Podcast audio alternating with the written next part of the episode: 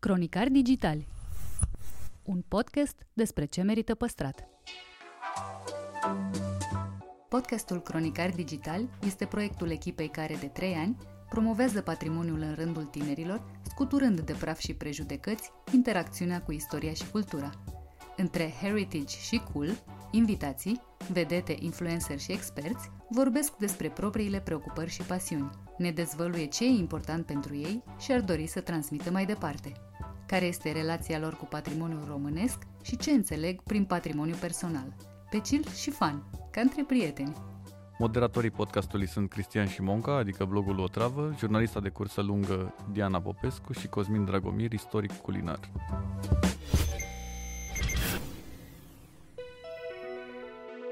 Corina Caragea vorbește despre prejudecățile cu care se confruntă o femeie frumoasă în televiziune, își mărturisește cel mai mare păcat din adolescență. Deci eu eram aia care strica petrecerea, pentru că rămânea, era singura care rămânea trează. Ba chiar de cele mai multe ori plecam prima de la petrecere, că mi se făcea somn. Și dezvăluie cine era bărbatul misterios și căsătorit, cu care, conform tabloidelor, trăia o idilă. Interviu în secțiunea Patrimoniu Personal, realizat online. Bună colegă! Bună, bună, Otrăvix, dacă mă iei așa cu colega. Oamenii nu știu că noi am fost colegi. Felix ți-a dat porecla asta de o travă care mi se pare că gata, ți-a lipit de frunte forever and ever. Și mie îmi zicea Felix Carnagiu. Știu, dar vezi că lumea nu știe asta. Sunt foarte puțini tineri entuziaști care știu de Corina Carnagiu. Da. Eh, lumea, pentru cine nu știe, Felix e un om foarte important din viața noastră, profesională. Felix Drăghici, da. știe lumea despre cine e vorba. Exact. Șef, da. fostul nostru șef. Da, chiar am văzut de curând o poză de prin 2005, cred că cu tine pe Facebook sau ceva și mi se părea că e neschimbată ce drăguț! Exterior vorbind, pe dinăuntru ce s-a mai întâmplat de atunci? Ai un fel de inventar? Uh... Uh, un inventar? Păi acum dacă mă pui să fac inventarul, hai să-l fac. Ce s-a schimbat? Uh, sunt mai bătrână, am niște fire albe. Așa, copil nu am, așa cum ai fost tu vrednic și ai făcut treabă. O zici de parcă am copil de 18 ani, așa zis. Treabă bună. Păi, cu și ca știi cum faci 18 ani, parcă clipești de două ori și așa mă auzit că se întâmplă. Na. Uh, cred că sunt mai, uh, apropo de, de jobul meu și de apărutul ăsta pe sticlă, îmi place să cred că sunt mai, uh, mai înțeleaptă, mai detașată, nu mă mai afectează așa ce, ce se scrie, ce se spune, ce zice lumea, cum pare, ce se aude. Na, emoții mai am și acum, când prezint, că ce am fi fără emoții, dar eu zic că bine. Știu că toată lumea, toate, în general, femeile frumoase au o chestie de asta, să-ți explice cât de nasol le-a fost și nu știu ce. Ai avut vreodată vreo chestie de asta uh, când ai simțit că ai avut ceva de pierdut datorită felului în care arăți și datorită faptului că gen, probabil că erau mulți oameni care spuneau, a, fata aia de la sport, frumoasă și atât. Acum, paranteză, gen, tu lucrai la fel de mult ca noi în redacție de la ședința de sumar de la 12 ziua până seara când te uita Dumnezeu pe acolo. Am închis paranteza. Uite, vezi, la început simțeam nevoia să precizez asta, pentru că mă enerva faptul că din afară oamenii o vedeau așa, cum zici tu. Fata aia frumoasă prezintă la sport, se pune 10 minute pe scaun acolo seara, se machează frumos, se coafează, ia o grămadă de bani și pleacă acasă. Ce job mișto! O mai și caută fotbaliștii, șmecher. Și eu simțeam nevoia așa să precizez mereu în cât un interviu, dar știți că noi avem și săptămână de, în care facem numai redacție și atunci când prezentăm da, e, prezentăm jurnalul la finalul unei zile în care muncim și noi, facem și noi ce putem în redacție, cot la cot cu ceilalți. Acum nu mai simt nevoia să precizez asta, până la urmă nu mă mai interesează ce crede lumea, eu mă cunosc și știu eu nu simt uh, că am avut ceva de pierdut ca să-ți răspund la întrebare. Nu m-a băgat în depresie faptul că oamenii îmi spuneau că sunt frumoasă, dar cred că frumusețea, știi, deschide ușa, dar te lasă în ușă, acolo, în prag, dacă nu ești ceva mai mult. Pentru că de-a lungul timpului vor apărea întotdeauna fete mai frumoase, decât tine, mai tinere și na, dacă, nu, dacă nu ești ceva mai mult de atât, s-ar putea să te pierzi. Și până la urmă și de cea mai frumoasă fată din lume, cineva se plictisește. Nu știu dacă ai auzit replica aia. Spuneai la un moment dat că educația din primii ani de viață și că lucrurile alea care se învață în familie sunt esențiale pentru ceea ce devenim la maturitate. La tine cum a fost? Știu că ai o relație foarte bună cu părinții tăi, cu sora ta. Cum a fost treaba asta? Cum să fie? A fost o familie cu de toate, așa cum sunt toate familiile. Uite, mi-am dat seama de-a lungul timpului așa că nu există perfecțiune și nici nu, nu vreau să o caut. Nu există familie perfectă, nu există viață perfectă și tot ce vedem noi pe Insta, pe Facebook, tot ce afișează lumea. Da, am o soră mai mică cu 8 ani. Ă, asta a creat niște diferențe între noi, această distanță temporală, pentru că îți dai seama că nu ne jucam împreună, nu aveam același anturaj Acum nu mai este chiar așa, bineînțeles că ne înțelegem altfel, însă știi cum era pe, pe vremea noastră când împărțeam un apartament de două camere, o familie de patru persoane și asta e, trebuia să, trebuia să te înțelegi cumva.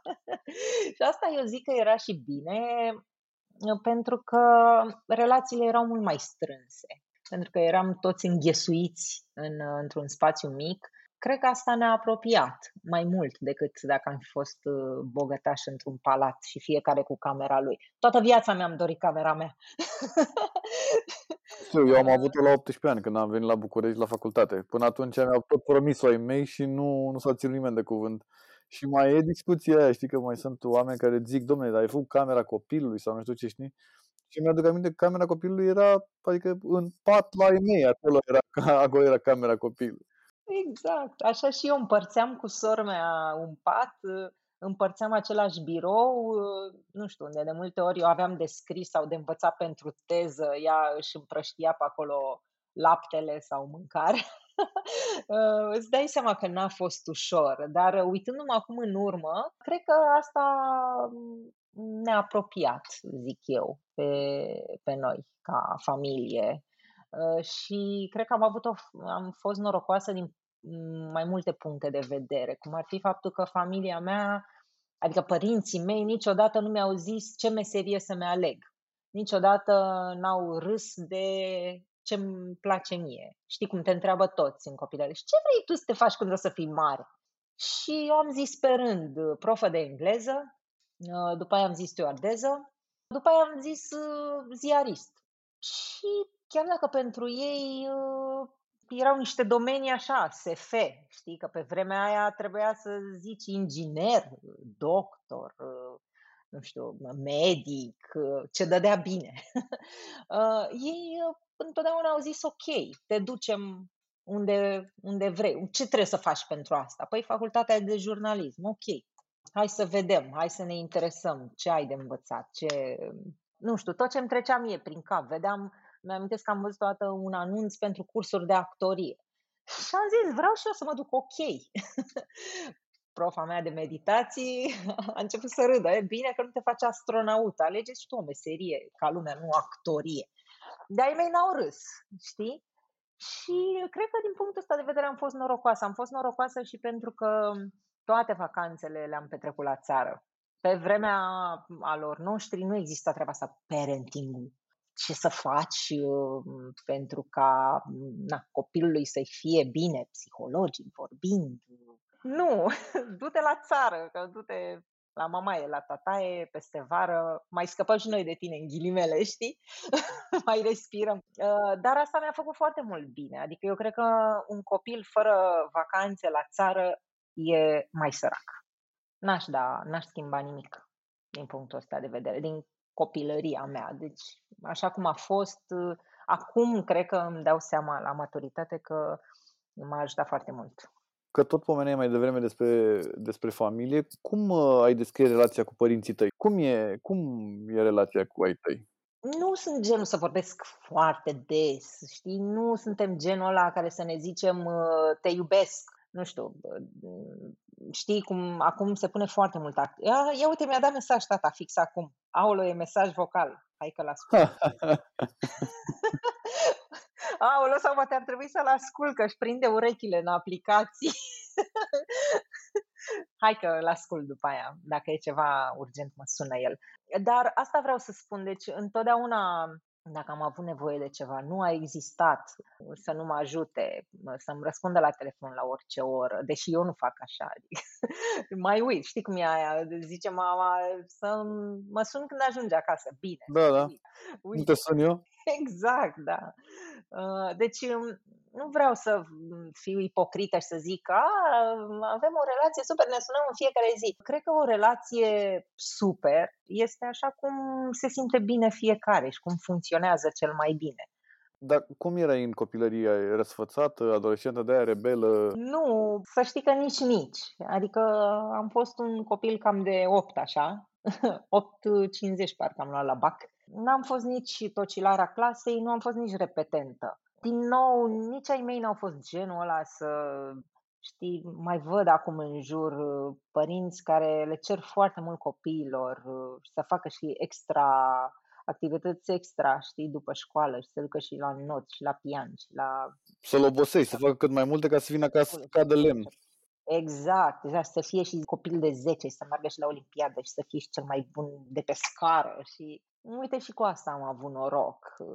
Ai mei au ținut foarte mult ca educația mea să fie una bună și ei să facă tot ce le stă lor în, în putință, da, cu meditații și să merg la facultate și așa mai departe, dar fără să, acum na, fără să aibă pretenții de alea de, domnule, tu trebuie să fii de olimpiadă la mate când eu uram matematica și tot ce ținea de partea asta de real. Înțeleg perfect. Da, deci am, am fost uh, un copil normal, pot să zic, și rebelă nu am fost în perioada de care zici, adolescența, o perioadă dificilă, așa. Ba, chiar uh, am fost un copil serios, așa, și cu minte și matur. Pot să zic că, de exemplu, nu am fumat niciodată. Nici măcar nu am încercat. Deci nu am avut această curiozitate. Eu stând în casă cu doi fumători înrăiți. Nu, niciodată. Nu mai zic de droguri sau altceva. Nu pun gura pe alcool. Pur și simplu, nu. Deci eu eram aia care strica petrecerea, pentru că rămânea, era singura care rămânea trează. Dar îți dai seama că eram cea mai uncool, știi? Pentru că nu fumam, nu beam, Na, ba chiar de cele mai multe ori plecam prima de la petrecere că mi se făcea somn, știi? Adică, na. și să știi că ai mei au fost și destul de stricți așa, adică tata era după fundul meu peste tot. Uh, mi-amintesc chiar, știi că mergeam la surprize, surprize la repetiții și tata mă lua, tata mă aducea și după aia când am ajuns la ProTV erau foarte multe articole răutăcioase prin presă, presă în ghilimele, așa, și chiar unul asta descria cum uh, iubitul meu uh, în vârstă, cu doi copii însurat, mă lua și mă aducea de la repetiții cu o mașină de lux la surprize. Și ăla era tata. Știi? Și după aia, nu știu, alte poze paparații cu mine căutând apartament, cu iubitul meu care mă sponsorizează și vrea să-mi facă cadou un apartament. Și ăla era tata. deci, uh, ei au fost destul de vigilenți așa și cu ochii pe mine în permanență. Deci eu nu am fost genul, nu știu, să fug de acasă sau să fac prostii, pentru că nu m-au scăpat din ochi și nu m-au scăpat din mână. Păi bine, dacă veneai, veneai acasă prima la petreceri, cum, ce să fugi, unde să fugi? Aia zic, aveam ore de venit acasă, stai tu liniștit. Eram destul de controlată. Sunt sigur că în spatele acestei relaxări a părinților e de fapt un control care e mm-hmm. mega exact, prezent. Adică, de exemplu, eu am uh, făcut când aveam 14 ani o școală de manechine și după aia mergeam la um, o grămadă de castinguri, prezentări de modă, ședințe foto, mm, jucam în reclame, eu mă înscriam la orice, vedeam, nu știu, figurație într-un film. Eu mă duc. E, și ai mei mă lăsau și n-aveam nimic împotrivă. Dar mergea cineva cu mine. Sunt sigur de asta. Legat de ultimul an, spuneai într-un interviu că ne-a dat mai mult timp pentru noi înșine și ne-a pus o oglindă în față Ce ai aflat tu despre tine în perioada asta? Am aflat despre mine că sunt leneșă și îmi place și ok. adică nu e, până la urmă, nu e rău să stai, să ai o zi în care să stai numai pe canapea. Mai avem nevoie și de, și de zile de astea. Am vorbit mult mai des cu ai mei decât o făceam înainte, când știi cum e, mă sună mai, ai bine, ai că o sun eu mai încolo, că n-am timp acum. în orice e și un lucru bun. Uite, pe tine te-a făcut tătic pandemia. Da, pe dacă n-am mai ieșit din casă, ce să, ce, ce, ce să și faci acum? Cum te vezi peste 10-20 de ani? Prezinți, o să prezinți știrile din sport cu Mirele 2 și cu... nu știu unde mă văd Mâine, da. Mâine. Habar n-am, nu știu cum o să fie peste 20 de ani. Stai așa, deci peste 20 de ani o să ai 28 de ani. O să am 28 exact. Măi, ce drăguț. Habar n-am, nu știu. Să știi că nu m-am gândit niciodată. N-am fost genul ăla care să zic, a, eu la 30 o să am un copil, o să fiu măritată uh, și o să am o casă cu curte. Nu, niciodată nu m-am gândit. Nu m-am gândit niciodată că o să fiu la ProTV. Adică țin de când m-a sunat moșul, eram în baie și am răspuns așa scurt, am zis, bine, ai, te sun eu și nu l-am mai sunat că mi s-a părut că e cineva care face mișto de mine, se dă drept uh, Costi Mocan de la ProTV și vrea să-mi întindă o capcană. Și mi-amintesc după aia când am intrat, că ușor, ușor, am intrat și eu în programul obișnuit. Ce îți dai seama, o mie de bâlbe pe minut?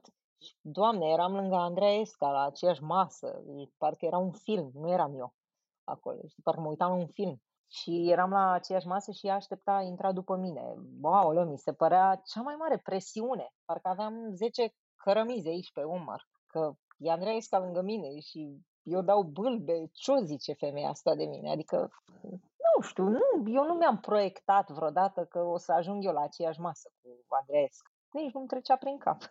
N-am o poveste de aia, că sigur ai mai avut uh, oameni invitați care ți-au zis a, eu mi-am setat așa în cap că voi deveni campion, că o să ajung nu știu unde, că eu nu mi-am setat nimic.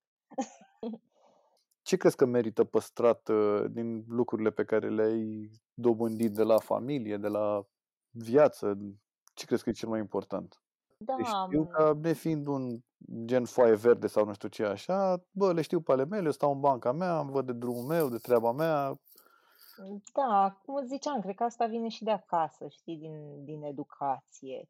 Și mai ales uh, foarte mult se pierd atunci când uh, se văd acolo, cu Andreesca la masă, în fața a două milioane de oameni care se uită la tine și după aceea te și recunosc pe stradă. Și atunci, dacă tu nu ai un, o bază, o fundație solidă, știi, și mă refer la ce te-au învățat ai tăi în ăia primii șapte ani acasă, te pierzi. La fel te pierzi când ai de bani, la fel te pierzi când ai de, nu știu, succes și mai ales dacă ai obținut peste noapte. Știi cum e, easy come, easy go. sunt niște valori importante pe care le-am dobândit de la ei mei de acasă și aici mă refer la faptul că trebuie să fii cinstit cu tine, în primul rând, și cu ceilalți, să-ți vezi de treabă, pur și simplu, și faptul că nimic nu e gratis. Adică ce pare gratis e de fapt super scump. Știu că sună așa ca un clișeu, să nu uiți de unde ai plecat, dar cred că și asta e important. Și trebuie spus multor oameni care sunt mai tineri și mai la început de drum că de fapt asta contează extraordinar de mult. Da, și că ai adus vorba de tineri care sunt la început de drum și de generația asta tânără, nu vreau să o condamn. Stai, că și noi eram tineri și știi cum ziceam, ă, prăpastia dintre generații. Nu. Ce vreau să spun e că, uite, aș vrea să dau un exemplu.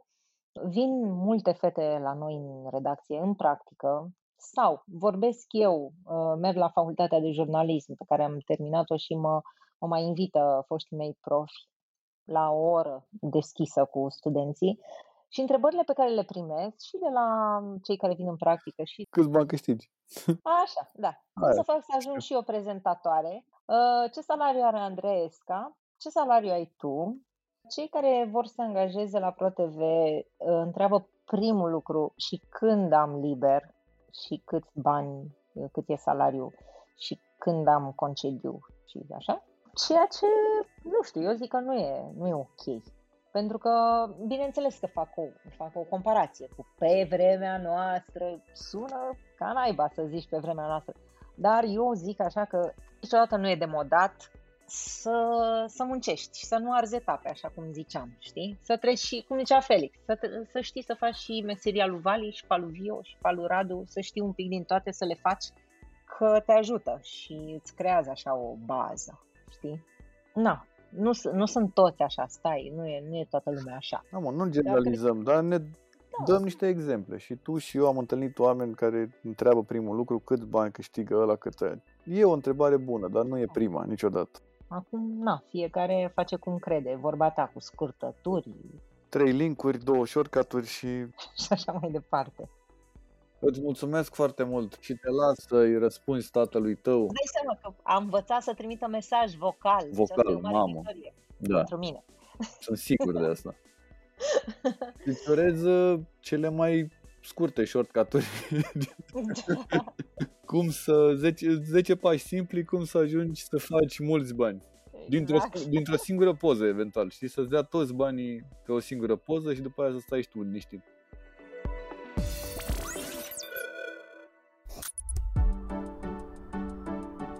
Cronicar Digitali, un podcast despre ce merită păstrat, este susținut de Telecom România. Partenerul nostru crede în importanța fiecărei povești și în puterea tehnologiei de a ne reconecta la emoție.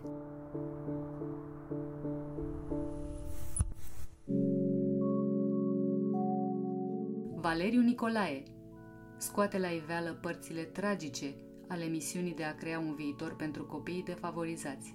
Enumeră câteva dintre trucurile pe care le-a folosit ca să-i apropie de școală și punctează ce e de făcut pentru ca tuturor să ne fie mai bine în România de azi. Că am avea comunități care fac lucruri, nu comunități care discută despre cum ar trebui făcute lucruri. Interviu în secțiunea Patrimoniu Cultural, realizat online.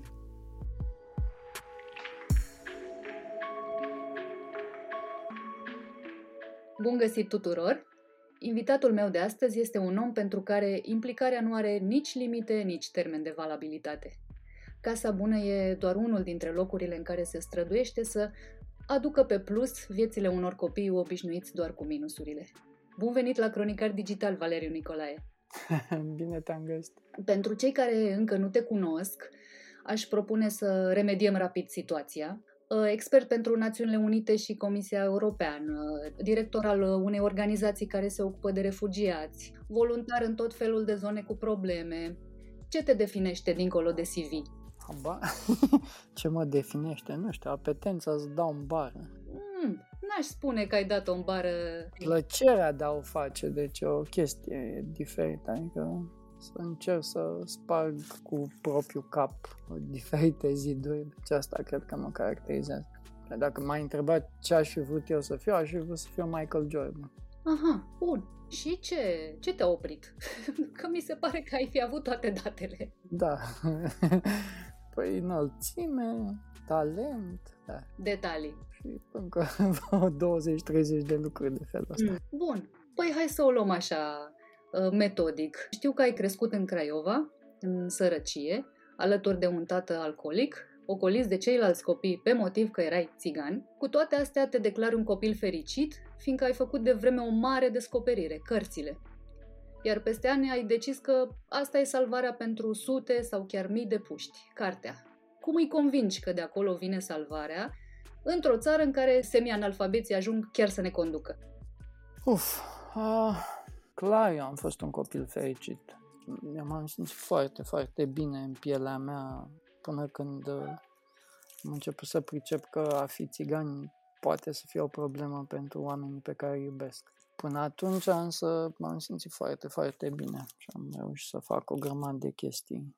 Copiii a fost greu la început, că am plecat de la tot felul de idei tâmpite, am crezut că faptul că eu am reușit automat mă califică să-i fac și pe alții să reușească și mi-am dat seama că experiența mea nu se potrivește cu experiența tuturor E, și atunci a trebuit să fiu din ce în ce mai atent la prostiile pe care le făceam, să încerc să înțeleg ce își doreau copiii. Și n-am mers la început cu partea asta de carte și atunci a trebuit să încerc cu fotbal, cu dans sportiv, cu tot felul de alte lucruri, ca să atrag copiii să le creez o disciplină, să le creez rutine, rutine folositoare. Aristotel zicea că excelența e o rutină și poți să devii excelent dacă ai rutine de excelență.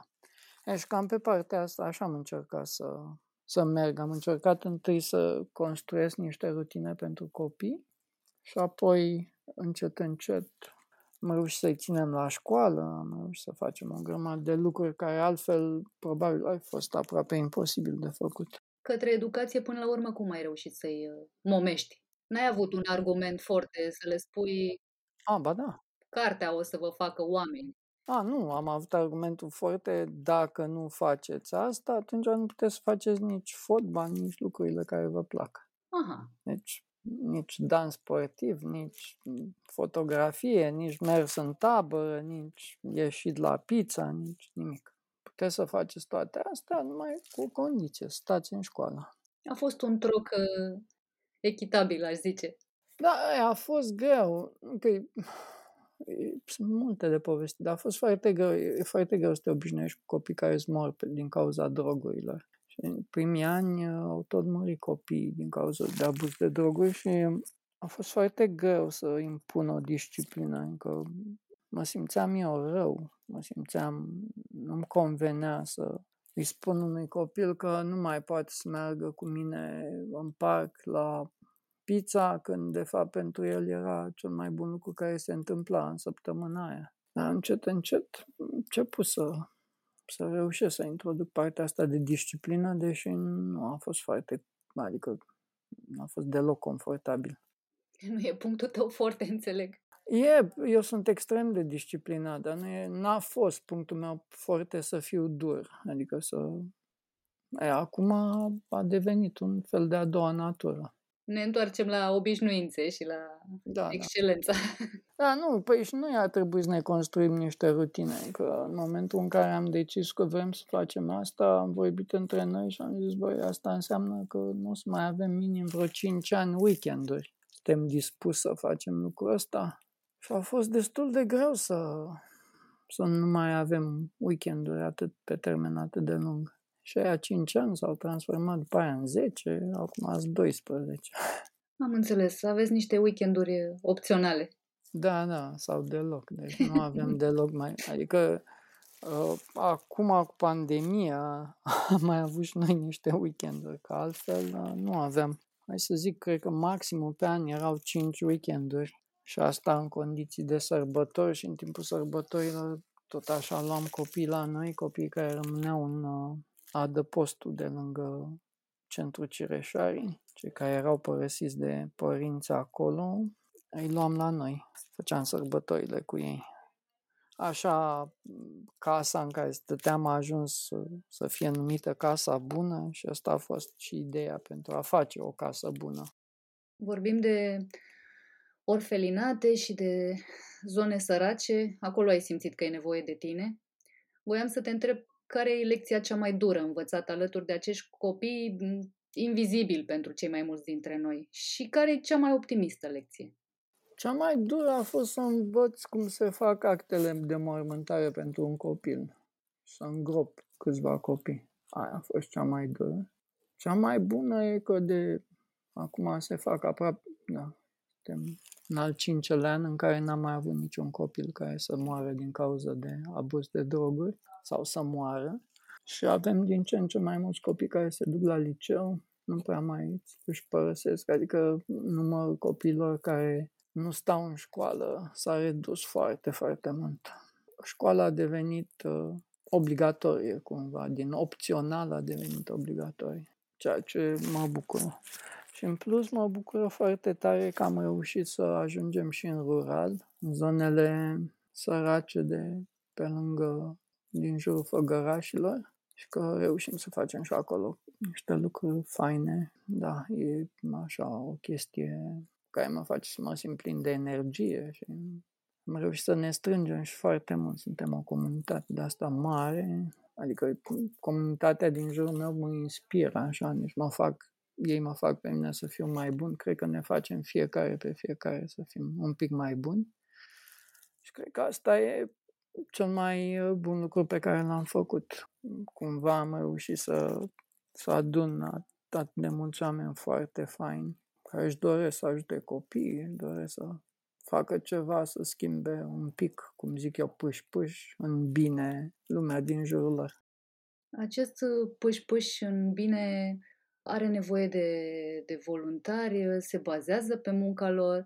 Mă gândeam că ai fost declarat cetățeanul european al anului 2013, că în 2018 ai fost premiat de Regina Suediei pentru munca ta din Ferentari. Autoritățile române au fost impresionate în vreun fel, s-au năpustit asupra ta cu telefoane și propuneri de sprijin.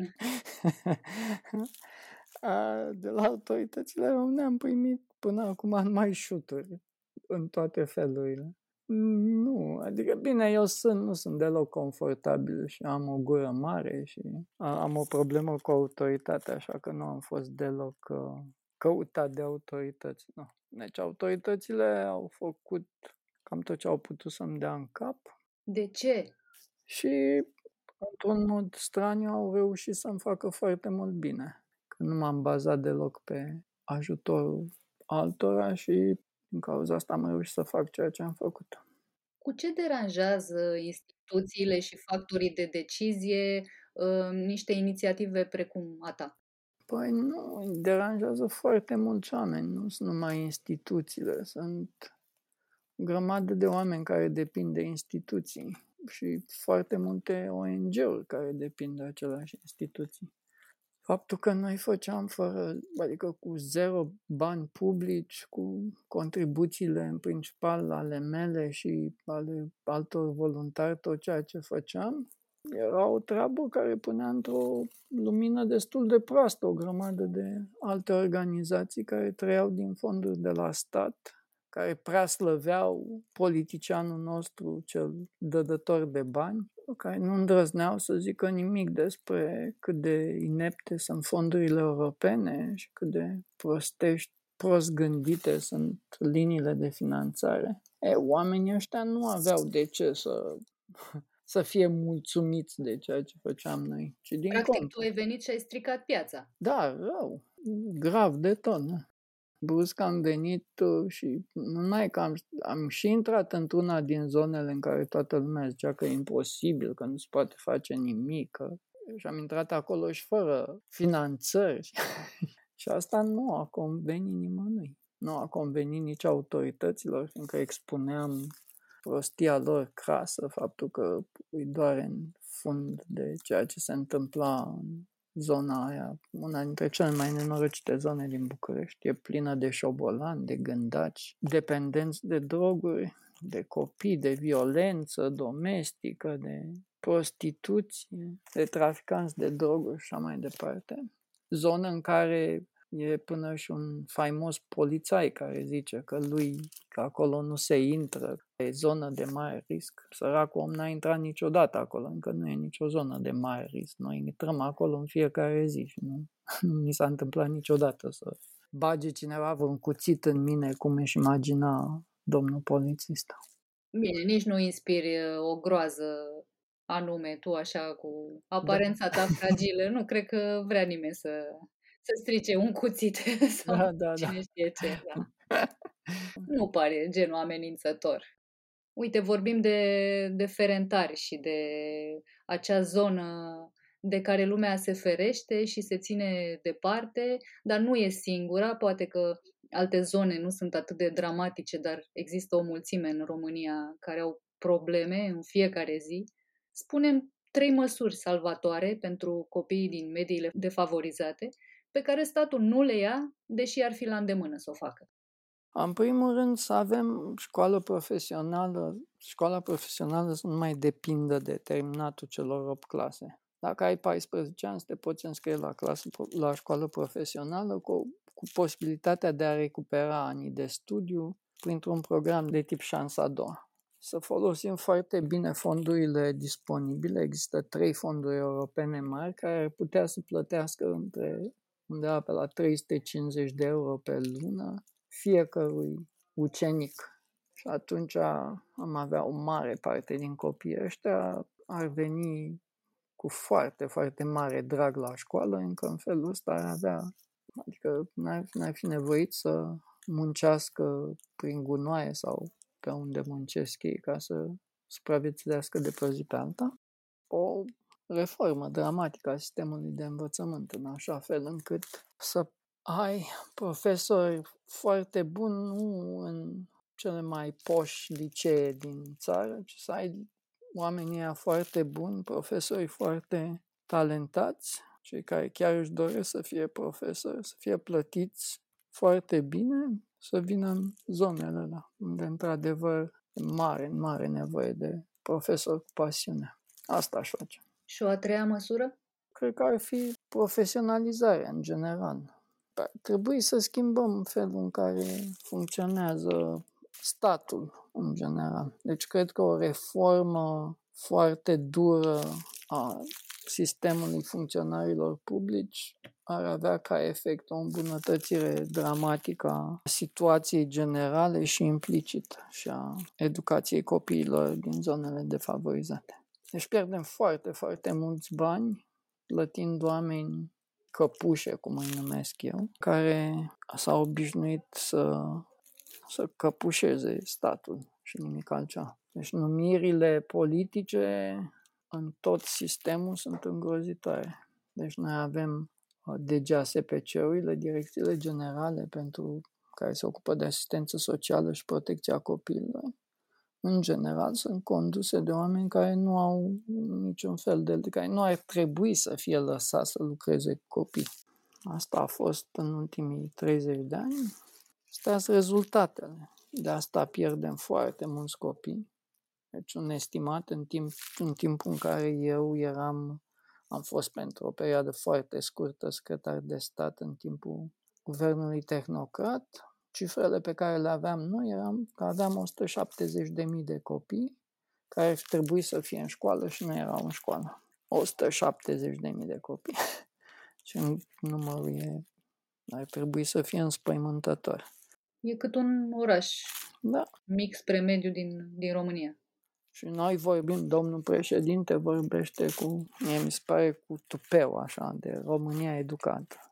În plin de gargaragii care vorbesc toată ziua la televizor despre ce ar trebui să facă alții și nimeni nu face nimic. Niciunul dintre ei nu face nimic. Deci eu cred, a, uite că asta e.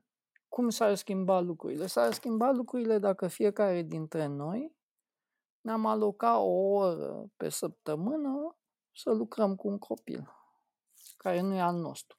Deci cu un copil care are nevoie să lucreze. Atunci am stat absolut senzațional. În felul ăsta pune și presiune pe politicieni să dea atenție educației. Cred Ești că optimist, așa e? Nu, nu, serios. Deci noi suntem acum cam 400 de voluntari care facem asta în fiecare săptămână. Nu, mă refeream la presiunea pusă pe politicieni. Nu, nu sunt. Eu cred că politicianul român răspunde la presiune. Chiar cred că răspunde. Numai că noi n-am fost, nu suntem foarte buni să punem presiune pe ei. Și nu suntem foarte buni că ne un pic de frică, să nu ne stricăm relațiile, să nu... Să nu deranjăm. Exact, să nu fim noi afuisiți. Toată lumea vrea să fie drăgușică, să se protejeze.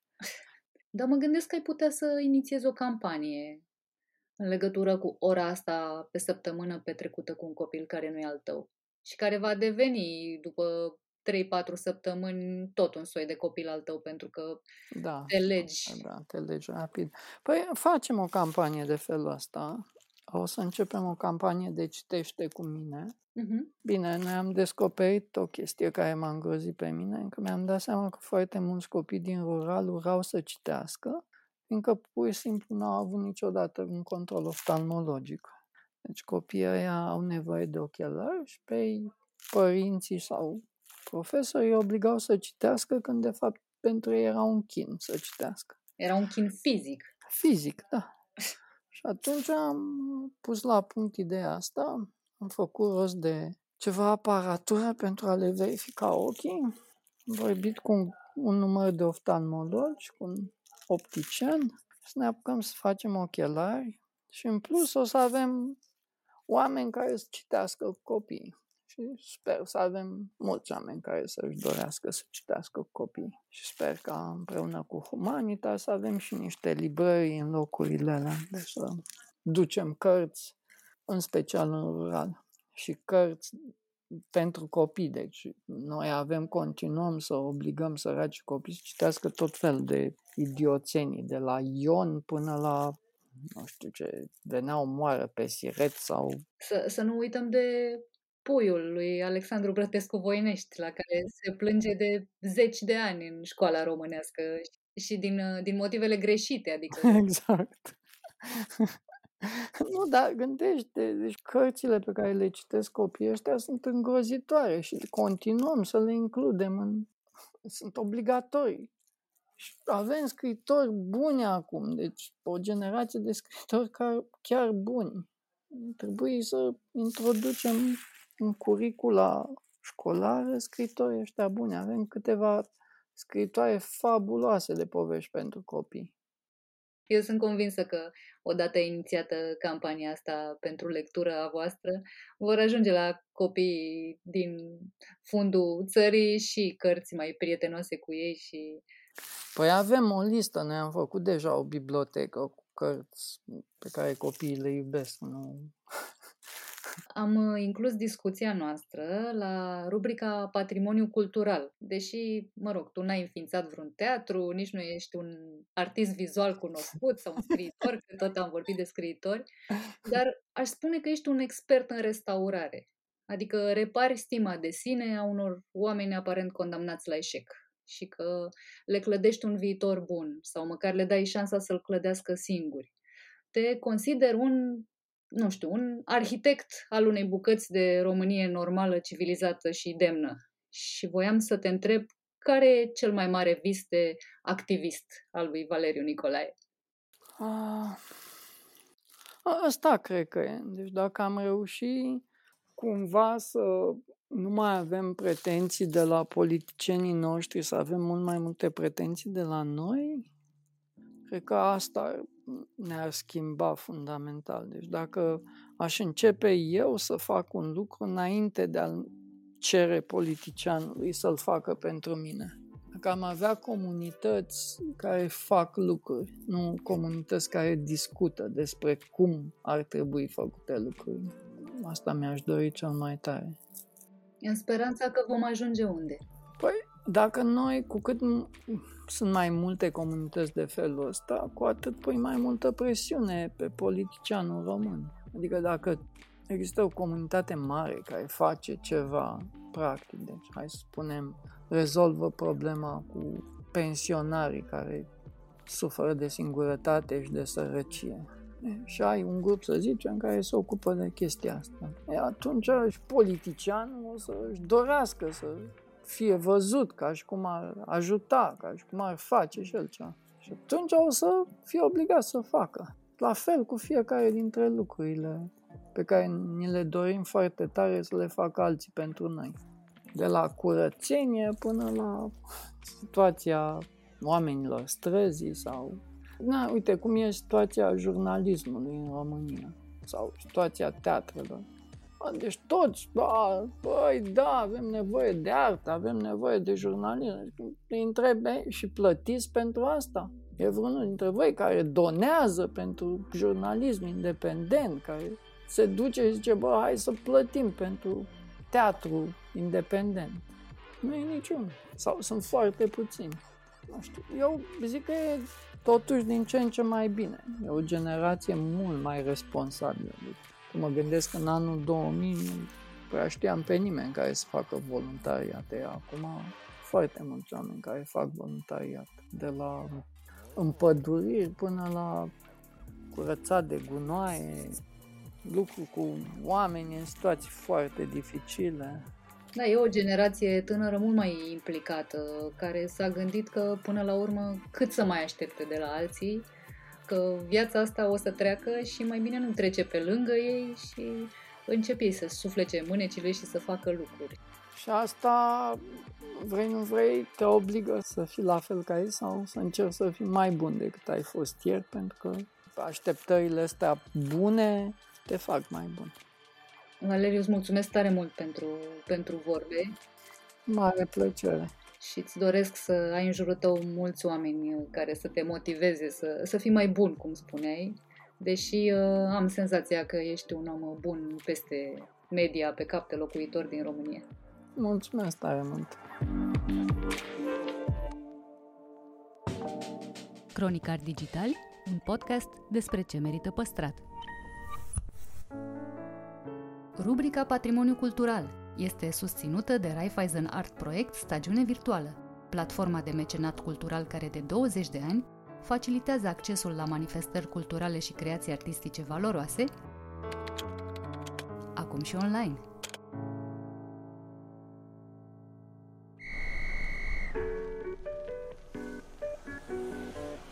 Povești greu de crezut. Mituri care au pus la treabă imaginația a generații întregi. Oameni și proiecte nebunești. Ce este adevăr și ce este invenție? Uneori, realitatea își scoate pălăria în fața unei născociri irezistibile. Cu vorba bună, este rubrica în care îți spunem ce lucruri incredibile am mai aflat. În episodul de azi, Mănăstirea Bărsana. În inima Maramureșului există un loc de o frumusețe, o liniște și o simplitate tulburătoare.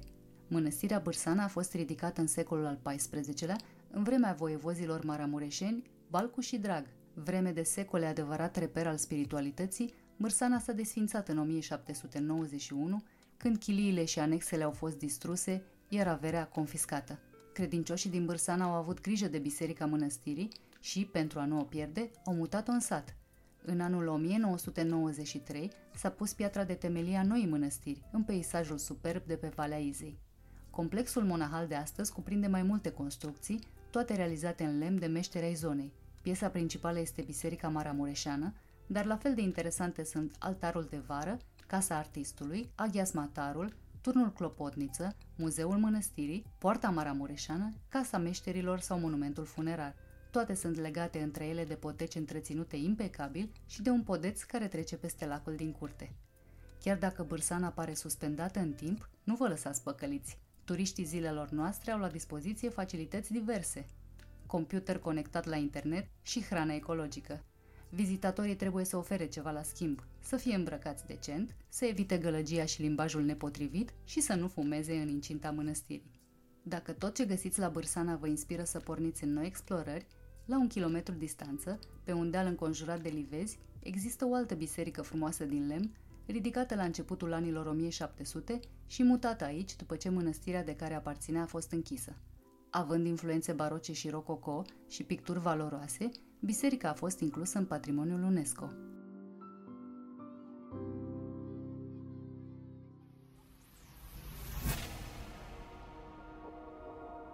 De-a lungul a 100 de ani de experiență și inovații, s-au preocupat să transforme gastronomia în artă și planeta într-un loc mai verde. Rubrica Mâncarea e cultură este susținută de Electrolux, designed in Sweden.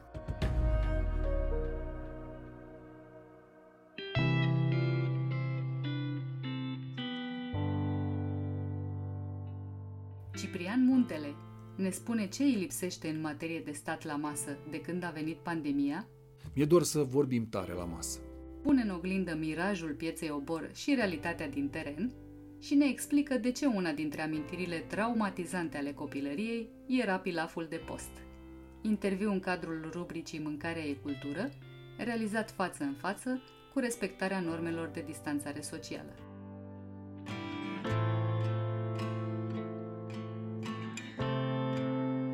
Salut Ciprian, bine ai venit, sper că ai venit de la Obor. Te salut, uh, Cosmin, uh, o să te dezamăgesc, n-am venit de la Obor, dar să știi că sufletul meu n-a plecat niciodată în perioada asta de la Obor și uh, cred că e o chestiune de ore până ajung din nou acolo. Știu că te duci acolo nu doar pentru mici, deși postezi tot timpul, te duci pentru cumpărători și vreau să te întreb, în calitate de cunoscător al acestei piețe, care scap canele? E foarte greu să zici că ești cunoscător unei piețe pentru că e ca la bucătăria românească de prin restaurantele noastre ce cumperi astăzi s-ar putea să nu mai fie valabil cu ce o să cumperi din același loc peste o săptămână. Dar da, îmi pare rău că trebuie să spun asta. Este întrebarea pe care o așteptam. La un moment dat simțeam că o să vină uh, și pe care n-am cum să o evit. Uh, oborul este o piață plină de capcane, dar pe de altă parte, convingerea mea este că de fapt toate piețele în ziua de azi, cel puțin partea asta de țară, uh, sunt pline de capcană. Prin urmare, eu am mai și spus, uh, în relația asta cu, cu piața Obor și în general cu piețele unde teoretic, între ghilimele, mai găsești țărani, m-am cam resemnat. În piața la Obor e mai degrabă literatură decât, sau e mai multă literatură decât uh, sănătate. Nu, nu, nu pentru asta uh, merg eu acolo să cumpăr niște produse uh, care au fost crescute precum bunicii mei la țară, cu bălegar și cu soare și apă de sus. Nici vorbă. Ba, din potrivă, cine a mai văzut documentare și a mai citit uh, articole despre ce se întâmplă cu uh, legumele crescute de țărani, s-ar putea chiar să fie nasol. Draga neni, mi-a șoptit un călător. Uica neni, că închide piața obor Supărată-i boierimea, necăjită-i sărănimea Nu mai zic negustorimea. Tărăghioara e masă, oborașul e casă și acum au inima arsă. Uh, singurul lucru bun pe care îl poți aștepta de acolo e să găsești niște produse cu gust. Asta da, există locuri unde se întâmplă treaba asta. Și ca, ca să-ți dau un exemplu concret de uh, capcane, eu am o doamnă acolo în piață la, la Obor pe care iubesc creștinește foarte tare. Uh, m-a servit de câteva ori cu țuică, până când mi-a zis 30 lei litru fost ca dealerii de droguri. Mi-a dat mai întâi gratis, după care îți bang, ia și cumpără. Mi-a dat la un moment dat hrean, adică se presupunea că noi aveam o relație de prietenie. Și când am ajuns acasă, hreanul ăla, efectiv, nu că nu avea niciun gust, niciun miros. Pur și simplu era pe lângă. Și am revenit și a zis, a, da, da, da, era hrean parcă din, nu mai știu, din ce țară. Stai că ți dau hrean de la românesc. Dai seama, mă, normal, dezamăgirea ar fi trebuit să rupă relația asta între noi. Nu e, n-a fost cazul, iau lucrurile ca atare și merg mai departe. Și astfel de capcane, da, sunt foarte, foarte multe. Dar, repet și insist, nu doar în obor. La, la Dristor acolo este o piață, am eu de parcă zici că... Nabab al piețelor. Exact. Piața Râmnicu Sărat este piața de lângă, de lângă metrou de la Dristor. Am acolo o doamnă pe tanti Nuții, care vine doar în weekend, vineri, sâmbătă, duminică și uneori mai vine și luni, unde uh, găsești niște produse excepționale. Eu am o relație uh, căpătată în timp uh, și mi-a povestit o grămadă de lucruri. La ea am găsit prima oară um, busuioc cu aromă de scorțișoară, busuioc cu aromă de uh, lămâie, busuioc cu aromă de mentă, parcă, și busuioc cu aromă de busuioc. Uh, Uh, îmi povestește o grămadă de detalii. Are o fată care lucrează în domeniu în uh, Canada și care îi trimite tot soiul de semințe. Îmi povestește despre greutățile pe care le întâmpină.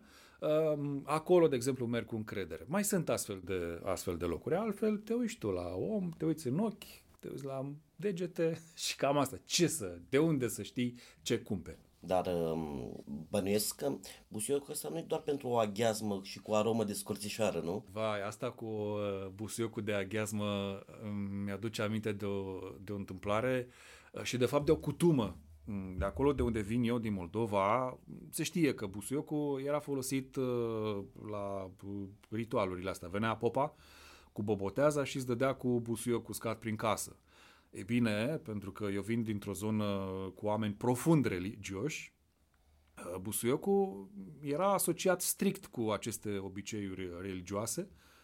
Prin urmare, el a apărut la mine în salată de curând. Mult după Revoluție, după ce am venit uh, eu în București și m-am răzvrătit asupra acestor uh, obiceiuri culinare păsate de acasă și am pus busuioc în farfurie. Altfel, îți luai una după ceafă dacă puneai busuioc. Am și pățit asta. Am aici în București niște rude uh, din Bacău, uh, care au crescut la țară și care au rămas foarte surprinse că eu pun busuioc în salat. Păi cum da? Nu, e păcat, Ciprian. Cum să pui busuioc în salat? E păcat de la Dumnezeu. Busuiocul e pentru Doamne ajută, nu... M-aș, aș vrea să ne întoarcem la obor. Pe timpuri era uh, oborul de vite acolo, abatorul. Uh, lângă abator era Zahanaua din Colentina. Uh, Zahana, un restaurant cu grătar, cu flake și cu organe prăjite așa la botul calului, proaspete. E, știu că iubești organele și... Păi, le iubesc cu patimă pe astea. Dar aici, cred aici, că ar trebui să le facem un PR bun. Aici nu mai e iubire creștinească, e de asta din stomac, cum ar veni. Sper că nu s-au pierdut jumătate dintre ascultători. Uh, nu, vorbesc foarte serios. Uh, iubesc mult de tot tot ce înseamnă mâncare cu organe, dar cred că aici ăștia de punem uh, umărul la PR-ul uh, acestor produse, acestor preparate, o să avem mult de muncă pentru că e o nișă mică, mică de tot. Acum și organele. Foarte multă lume mănâncă ficat, ficăței, creierașul care la noi în România îl găsești în cele două variante celebre, paneu și măcelăresc și cam atât și asta se face într-o grămadă de feluri, dar e foarte greu să ajungi la de exemplu, cum sunt mațele, celebrele mațe despre care unii am auzit că s-ar găsi undeva într-o uh, margine de oraș la Pitești, uh, într-un târg uh, la Nea Ilie. Tare mult îmi doresc să, să ajung acolo și sper să se întâmple cât mai curând uh, lucrul ăsta. E, e greu să penetrezi uh, în mainstream cu uh, știu eu, fel și fel de mm, fudulii. Care nu sunt momițe. Care nu sunt momițe, corect. Cu splină. Când ai văzut tu, când ai auzit pe cineva să îți dea splină în spună pe masă. Foarte, foarte multe uh, rețete. De altfel, nu doar că suntem o nișă foarte mică, teama mea este că um, s-a și uh, rămas în zona asta de bucătărie românească, cu tot ce știm noi um, venit de la Sanda Marin încoace, mâncărurile tradiționale care includ și uh, și organe. Dar lumea asta organelor este foarte, foarte mare. Dacă intri pe afară să vezi ce se poate întâmpla, noi și aici suntem rău de tot în spate. Dar, pe de altă parte, cum spuneam, suntem uh, niște ultrași uh, foarte activi, Uh, foarte energici, noi credem în treaba asta. Eu sper să trăiesc ziua când chiar va exista un astfel de loc unde se vor vinde exclusiv organe. De altfel, asta e și o idee pe care eu am de foarte multă vreme în cap. Ha, n-am când o să fie, dacă o să fie pusă vreodată ea în practică, o astfel de uh, zahăna uh, exclusiv pe, pe organe. Și totuși vine Paștele. În drob nu ne deranjează. Sunt mult mai, da, da, da, mult mai mulți mâncători de drob decât dacă ei da organul uh, separat. Da, pentru că tradiția de multe ori ia înaintea gusturilor. De altfel, asta, uite, asta este o discuție uh, separată cu oameni care au această problemă, au aceste blocaje psihologice de nu-ți mănâncă burtă, nu-ți mănâncă, nu știu, uh, carne de oaie, de miel, uh, o grămadă, dar care în anumite preparate își găsesc uh, loc foarte ușor. Și totul, totul mi-e foarte ciudă, mor de ciudă, că de fapt nu este despre gust, este despre un anumit tip de percepție care duce la un anumit uh, uh, blocaj, multe dintre blocajele astea venind de altfel din, din copilărie. Și mi-e foarte ciudă că se întâmplă lucrul ăsta, dar, cum spuneam, muncim în continuare, îi dăm mai departe să ducem cât mai în mainstream și povestea asta cu organele. Apropo de copilărie, ai avut uh, astfel de traume culinare pe care ulterior le-ai depășit sau încă le mai da, ai? Da, da, da, am avut traume. Am, uh, am momentul în care eram uh,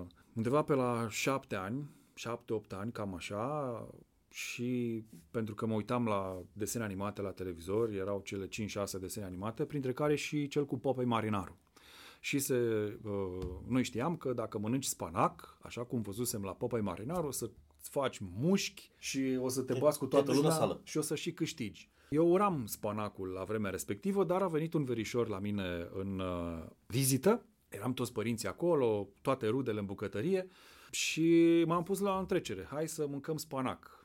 Pentru că, na, vărul meu mânca, n-avea o problemă și eu am vrut să nu rămân în urmă și am mâncat și eu o farfurie plină de spanac și mi s-a făcut foarte, foarte rău. Am fost până la limita de a ajunge sau nu la spital și n-am mai avut treabă niciodată cu spanacul până de curând, până acum vreo 3-4 ani, când l-am redescoperit, ca de altfel tot restul de plante pe care nu le suportam, cum ar fi urzicile, despre care știam că sunt niște plante care se dau la rațe, Uh, cum ar fi chiar și leurda, o grămadă de, de frunze dintre astea care sunt senzaționale în mâncare. Senzațional. Um, sfatul tău ar fi ca oamenii să încerce, să, să, să încerce să-și depășească. Băi, e, da, știi cum, mâncarea din ziua de astăzi nu prea mai are legătură cu, uh, cu mâncărurile alea simpliste din copilărie, care ne-au și adus foarte multe traume. Un alt exemplu pe care îl dau eu de a depăși astfel de amintiri uh, e legat de pilaf.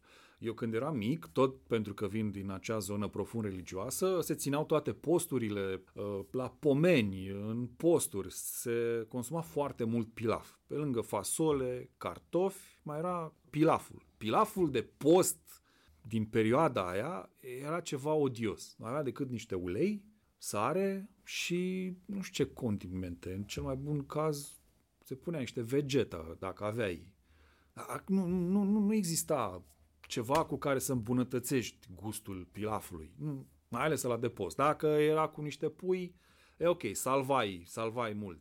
Dar pilaful de post era odios. Și da, pot să înțeleg că, băi, nu mănânc uh, pilaf, pentru că atunci am suferit, că erai obligat. În ziua de astăzi poți să faci pilaf de post să fie mai bun decât orice friptură, de exemplu. Dar trebuie să ai doar curaj, să, să ieși puțin din uh, zona de confort și, și să încerci. Apropo de făcut pilaf mai bun decât uh, vreo friptură, orice friptură, zine niște sfaturi pentru cei care gătesc acasă, s-au mulțit în uh, ultimul an, câteva sfaturi practice pentru, pentru ei, pentru cei de acasă, pentru cei mai puțin hârșiți cu tigăile. Păi, hmm, ar fi multe. Asta este un articol pe care aș vrea eu să-l, să scriu la mine pe blog. Așa, la prima mână, uh, ar fi, unu, cea mai bună omletă este aia pe care o faci sâmbătă dimineață, înaintea căreia bei un păhărel de țuică. De altfel, cea mai bună omletă pe care poți să o faci este cea pe care tu singur o întinzi în tigaie și înaintea căreia bei un păhărel de țuică sâmbătă dimineața împreună cu cineva. Pentru că despre asta este vorba. Ar mai fi um, un lucru, nu știu dacă e pont sau e rugăminte, aș îndemna pe oameni să nu mai fiarbă mult legumele în ciorbe există această convingere că o ciorbă cu cât e mai îndelung fiartă, cu atât gustul este mai bun. Eu zic că poate să iasă la fel de bun o ciorbă de lobodă dacă fierbi legumele de bază, ceapă, morcovi, ardei și ce mai pui tu de la început, le fierbi, nu știu, 15 minute și nu cu foc mare, după care adaugi roșiile sau ce mai ai tu, niște borș și apoi vii cu frunzele astea de lobodă, ștevie și puținele urde pe care le lași doar puțin în clocuri. Eu zic că ăsta e al patrulea. E bine să călești legumele în tigaie cu ulei de măsline, dar și mai bine ar fi să le călești în unt. Cu puțin ulei de floarea soarelui, cât să nu arzi untul. Mi se pare mult mai eficient. Și al cincilea pont, pe ăsta am învățat în urmă cu câțiva ani de la o doamnă bucătăreasă din Viscri, care mi-a zis că cel mai bun potențiator de gust din mâncare este de fapt zahărul. Dacă știi cât zahăr să pui, poți să adaugi într-o salată. Important este să nu-l simți, să nu devină mâncarea dulce, că atunci ăla nu mai este potențiator, e deja desert. Și cred, cred în, în treaba asta. Asta mai ales pentru cei care nu țin uh, dietă. Absolut. E, e o mică problemă cu zahărul. Pentru mine cel mai bun pont Uh, la 45 de minute este un băiat care de-abia așteaptă să se aducă o pizza. Exact. și mi se pare fenomenal, ai ratat-o, ok, dar nu e un capăt de țară. Da. Cât este hrană și cât este cultură mâncarea? Pentru că pornisem de la, de la păhărelul de țuică și de la omleta de sâmbătă dimineață. Băi, foarte, foarte mișto întrebarea asta. Să știi că povestea asta cu gătitul la mine de aici vine, din uh, bucuria care apărea în jurul mesei. Una din, ah, stai că mă duc departe. Una dintre uh, traumele pe care eu le-am perceput foarte târziu era faptul că noi aveam uh, masa din bucătărie lipită de perete. E unul dintre lucrurile care m-au scos din sărită, da, mai târziu. Mi se pare inuman ca în bucătărie, masa să fie lipită Să de... nu poți să stai în Ai jurul văzut? ei. Mă, mă fascina și mi-am dat seama asta în momentul de... Mi-am dat seama de lucrul ăsta în momentul în care am început să mă uit la filmele cu mafioți italieni, Nașo și uh, tot de rest. Ai văzut cum mâncau ăia în jurul mesei, erau toți în jurul mesei și câtă bucurie uh, se producea acolo în jurul acelei mese la mâncare. Chiar și așa lipită de perete, de foaianța aia albă odioasă de la mine din bucătărie, cele mai mari bucurii, cele mai mari împliniri le-am avut la, la masă cu, cu ai mei. Și de acolo, practic, eu duc mai departe uh, treaba asta. Pentru mine să mănânc singur este doar o treabă funcționărească. Eu dacă mănânc singur, orice aș mânca de pe lumea asta, sunt în momentul ăla un funcționar care își îndeplinește o sarcină. Dacă ești cu mine la masă, tu cu mine la masă, indiferent dacă mâncăm dintr-o conservă sau o pizza sau ceva gătit de mine, în momentul ăla este o mică sărbătoare pentru mine. Cam asta ar fi diferența. Regretatul profesor Vintilă Mihelescu îmi, îmi povestea lucrul ăsta de la masa pe care o aveam în sufragerie, cea care se mărea Da. cu blatul Da, ăla da, da. și folosită pentru mesele Da, duminicale. da, da. Masa de Uh, 12 persoane. S-a renunțat, s-a ajuns la o masă funcțională, dar pe care o ascundeai cea uh, rabatabilă. Puteai să o uh, ascunzi undeva în spatele ușii și în prezent, în, uh, și în living la mine, am o masă pe care de-abia încap două ceșcuțe de cafea, bă, ești cam înghesuit. Din păcate am uitat un pic sau suntem într-o pe epocă a vitezei și parcă înfulecăm doar utilitar, nu ne mai și bucurăm de mâncare. Exact, dincolo de faptul că um, noi doi ne-am putea vedea la masă să mâncăm, mai e ceva, că doar dacă ne vedem și uh, mâncăm ceva bun sau indiferent, tu stai la mine cu masă, dar dacă stăm cu ochii în telefon, atunci s-a dus dracul experiența. Îmi lipsește uh, treaba asta de, de comunicare. Stăm la masă, păi și vorbim orice prostie. Masa, mâncarea devine aproape secundară, dar, de fapt, ea ne dă energia pentru a avea acele discuții. Mi-e doar să vorbim tare la masă. Am, am văzut un studiu publicat de curând că oamenilor le-a fost mai dor să meargă la, uh, de restaurante, de mersul la restaurant, decât de familie. Da, da, da. Cred că da, de aici e- Absolut, absolut, absolut. Mie, mi-e dor, de fapt, nu să merg la masă, la restaurant, ci mi-e dor de experiența pe care ți-o poate da uh, restaurantul. Este ca mersul la bere cu opt prieteni, cu opt prieteni buni. E, Tovarășii. cu tovarășii tăi, exact. Când suferi că trebuie să mergi acasă, că lucrurile au, au ajuns la, nu știu, la niște discuții dintre astea de te umple pe tine, sufletește. Și în care, repet, partea culinară devine secundară. Dar ea, de fapt, este combustibilul care te duce acolo. Noi avem o rubrică This is excellent. Doamnelor și domnilor, Madlena Săptămânii. What is this? Schwarzwälder Kirschtorte. Preparatul ăla din copilărie care te-a marcat, care ți-a rămas acolo. Păi, sunt mult. Dacă e să fac listă cu uh, preparate care m-au marcat, e destul de lunguță, mă rog, scurtă cu ce se întâmplă în meniu din ziua de astăzi, uh, dar eu sunt ceea ce sunt în raport cu partea culinară datorită acelor momente care m-au marcat, de la nucile umplute până la sarmalele făcute de maică mea, E, e o listă foarte, foarte lungă, dar mi-am adus aminte de curând de un preparat despre care uitasem complet. Mi, se, mi s-a șters din, din memorie și a revenit acum brusc. Naiba știe cum. Uh, mi-am adus aminte că ai mei făceau ca desert învârtită, care era foarte simplu de făcut.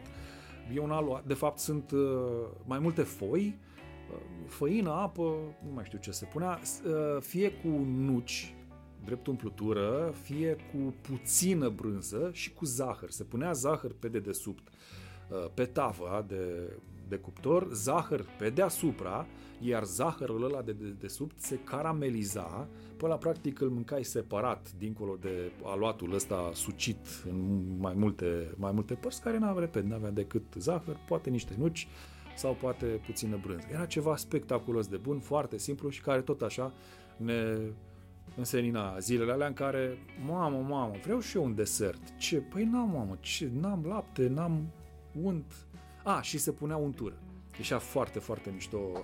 Ca la cornulețe. Ca la cornulețe, da. Când uh, se insista din partea ălui mic, adică eu, că dacă nu îmi faci un desert în momentul ăsta, o să mi se umfle capul și o să mor, mama se pornea și făcea această învârtită, pe care n-am mai mâncat-o tot de atunci, dar pe care vreau să o fac cât de curând eu. Mersi mult! Cu mare drag!